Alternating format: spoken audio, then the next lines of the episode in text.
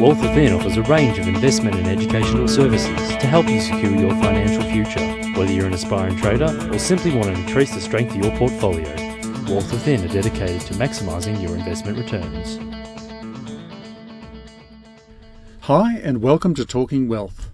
I'm David Harvey. I'm a senior investment analyst at Wealth Within. Over the last couple of weeks, we've been talking about uh, the markets have been very volatile over the last uh, three to six months uh, particularly in the last three months. And as a result, we've all been talking about how the market's been pulling back and all of that sort of thing. And uh,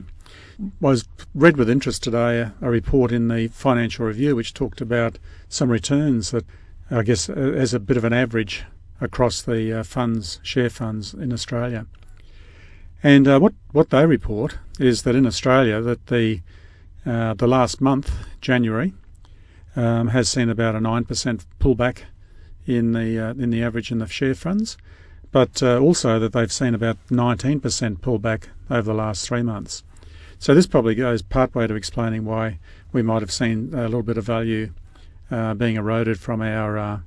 investment portfolios at the moment.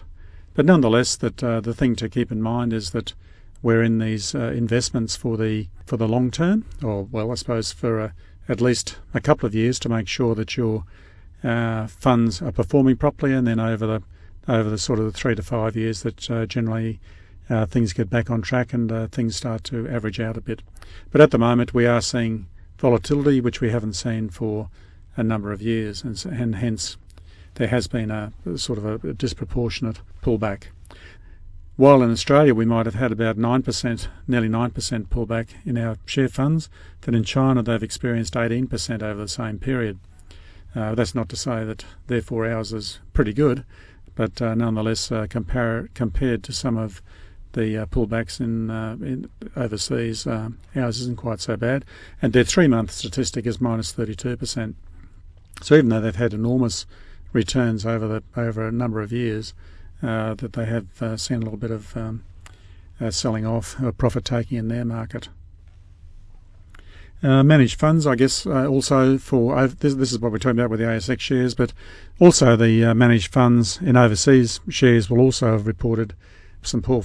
performances. And this is a combination of uh, falling share price, and we can see that in the UK, um, for example, United States, they've had about similarly to Australia, about nine percent over the last uh, month, and between 12 and 16% over the three month period. And then if you put that together with the rising Australian dollar, and uh, this can actually further erode those sorts of uh, returns. But you know, there's all a bit of doom and gloom for the moment. But uh, at the moment, uh, we're sort of looking now to see uh, what the opportunities lie ahead for us, and that then ties in with another, some other thoughts that I'd picked up, and that is that this analysts are reporting in the paper that uh, there's a growing disconnect between the positive news from companies operating in the real economy, and that is uh, where people like, um, say, Harvey Norman or Woolies or those sorts of organisations are really right at the coal, coal face of uh, doing the real work, and then we have the doom and gloom outlook of the investment banks. And, uh, and I guess that throws us into a quandary, doesn't it, really, from the point of view of who, who should we believe? Where on the one hand, the captains of industry are telling us all about the real world, or the investment bankers who warn us of the pain and imploding global economies. And uh, so, therefore, we've we've got this uh, bit of a disconnect. So, what we're seeing, I guess, uh, from the uh, from the in, I guess from the financial services side of things, is that a lot of it, uh, a lot of the negative, has been driven out of the US with the prime mortgage, uh, and it wasn't just the prime mortgage, which has been the, the key issue here, of course. It's simply that the what the US decided to do was to repackage the debt and flog it off as an investment grade fund for overseas investors to participate in. So many of the, or some of the uh, financial institutions around the world uh, took this debt on board, packaged it up, and of course uh, that's actually caused a bit of uh, angst amongst the financial uh, community uh, and has been driving a bit of the bit of the scare in the uh, in the in the I guess in the stocks at the present time. But you contrast this then with the uh, the messages provided by business, and in the United States, uh, we're now seeing further cuts in interest rates, which actually should underpin uh, solid growth. And you'll find that uh, in the last couple of days, we've seen reports from Caterpillar and Microsoft in the US giving some very uh, optimistic and upbeat um, uh, reporting on what will happen over the next year. And they're sort of saying that around 20% um, have reported results so far, and they're all looking uh, they're looking reasonably good, and uh, showing that they're not they're not on their knees at this point. And in Australia, I think we probably even got a more optimistic picture, and that's a bit of what I talked about uh, last week. And that uh, this this week that Harvey Norman's re- reporting that the consumer sentiment is still very high, and uh, given our full employment and impending tax cuts, and our continued wages growth, there's no reason for all of this to stop.